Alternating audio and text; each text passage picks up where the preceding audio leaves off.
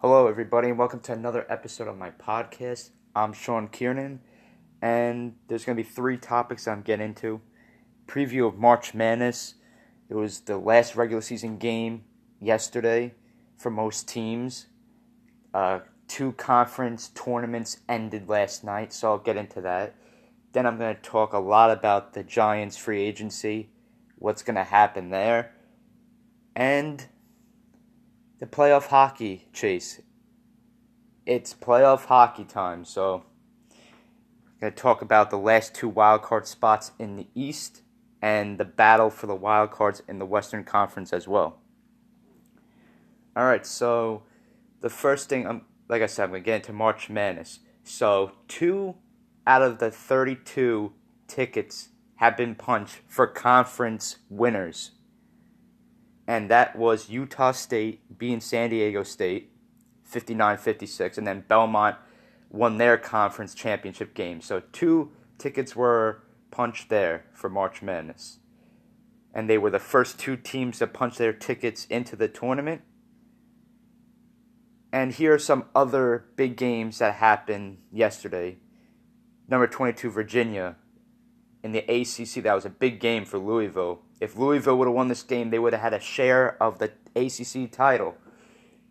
But Virginia got the win at home against number 10 Louisville, 57 to 54.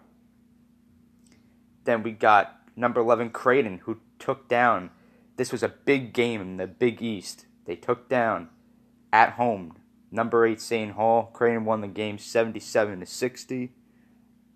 Now, I have, since Creighton won that game, I have them as a number two seed in this tournament. And another big upset West Virginia beat number four Baylor at home, 76 to 64. Baylor was the number one team in the country for most part of the season, and they've fallen off lately. And as a, I still have Baylor as a number one seed as of right now. Uh, let's see. Another big game in the Big Ten Conference. Number 24 Wisconsin went on the road against Indiana. They got a win in a close game, 60 to 56. Wisconsin now has a share of the Big Ten title by taking down Indiana yesterday. Okay. And as you all know, like I said, Utah State beat San Diego State and they were the fifth team in the country, 59 to 56. That was a conference championship game. And San Diego State is now 30 and 2 on the season, so that pushes them out of a number 1 seed and moves them into a number 2 seed. And the rest of my number 1 seeds I have is Kansas, who had a win on the road against Texas Tech 66 to 62. Kansas is the number 1 team in the country, so they're definitely getting a number 1 seed. I have Baylor getting a number one seed. I have Gonzaga and Dayton getting a number one seed as well. I expect Dayton to go really far in this tournament as well. I expect them to see them, I'll say, in the Final Four. I could see them in the Final Four with, with Gonzaga for sure. And the other two teams are a mystery team. I have to figure those other two teams out. But I'll let you all know about that when I have my brackets come out. And the number two seeds will be San Diego State, Creighton, Florida State, and Kentucky. And that's gonna do it for March Madness talk. I now I'm moving into playoff hockey. So heading into last night, the Rangers had the opportunity to trail both the Blue Jackets and the Islanders by one point. So those are the last two wild card spots there. But the Rangers lost to the Devils. But best part about this is that the Islanders lost, and who actually they're actually on a six game losing streak right now. And their schedule is just about to get harder as their next three games are on the road against all playoff teams Vancouver, Calgary, and Edmonton. That's going to be a really rough stretch for the Islanders there. And then with the Blue Jackets, they lost last night in Edmonton. And they have a rough stretch as well, their next three games. Tonight, they face They're on the road against Vancouver. Then they come home for two games. They play Pittsburgh, a playoff team, and they're home for Nashville, who's another playoff caliber team. And they're battle Nashville's battling for the two wildcard spots out there in the West with Winnipeg, Minnesota, teams like that, Vancouver. So it feels like those bunch of teams are like no guarantee to get in as of right now. So it's going to be fun. We're down to 14 games left in the season. The Rangers, two of the 14 games that they have remaining this season is against non playoff teams. So the Rangers have arguably one of the toughest schedules remaining down the stretch here. The only two teams that they play that aren't in playoff contention is the Buffalo Sabres and the Chicago Blackhawks. So we'll see what happens there. And the Rangers, next three games, they're going to have to take two out of three here. They're on the road for all three games. They're, they're at Dallas Tuesday night. And now this is a back to back, so this is going to be even harder. They're at Dallas Tuesday, they're at Colorado Wednesday night, and then Saturday night, they're at, oh, I forgot about Arizona. They're at Arizona, another wild card team in that Western Conference that's in the mix still. So the Rangers got to get at least two out of three games there. So we'll see what happens. Now, moving on to the Giants free agency, we got defensive end Jadeveon Clowney there's reports that the Giants will throw the bag at him, which means that he's asking for about 22 million per season, somewhere around there for a defensive end. And this guy's a little injury prone, so I don't know if I want to give this guy a whole lot of money like that. So apparently, there's reports that he wants to be a Giant, and the Giants have some sort of interest in him. But we'll see what happens regarding that.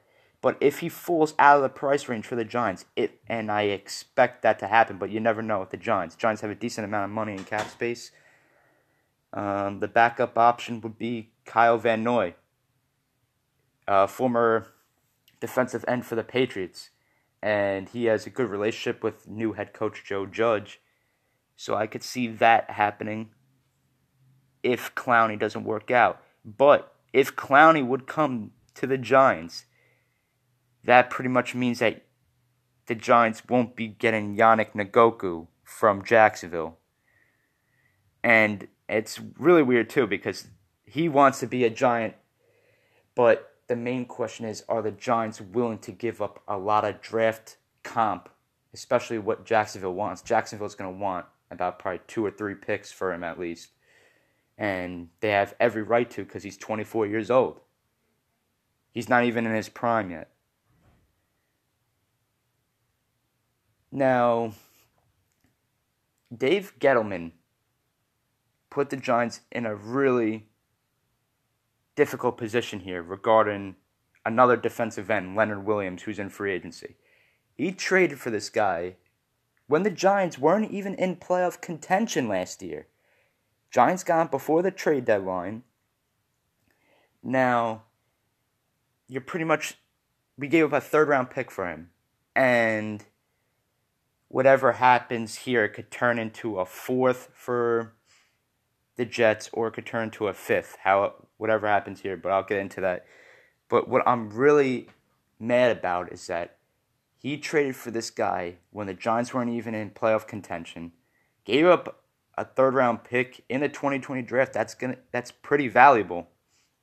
Now, the Giants won't have that pick, and I just don't understand the move here because now you're going to have to give this guy whatever he wants. And if he wants $14 million per season, you're going to have to give it to him because you traded for him last season for no reason. So, Leonard Williams is basically in a position to win here this offseason. And according to Brian Stevens of SNY, he said that a deal for Williams is pretty much done. Giants are just waiting for the start of free agency to sign him, and the start of free agency is March 18th.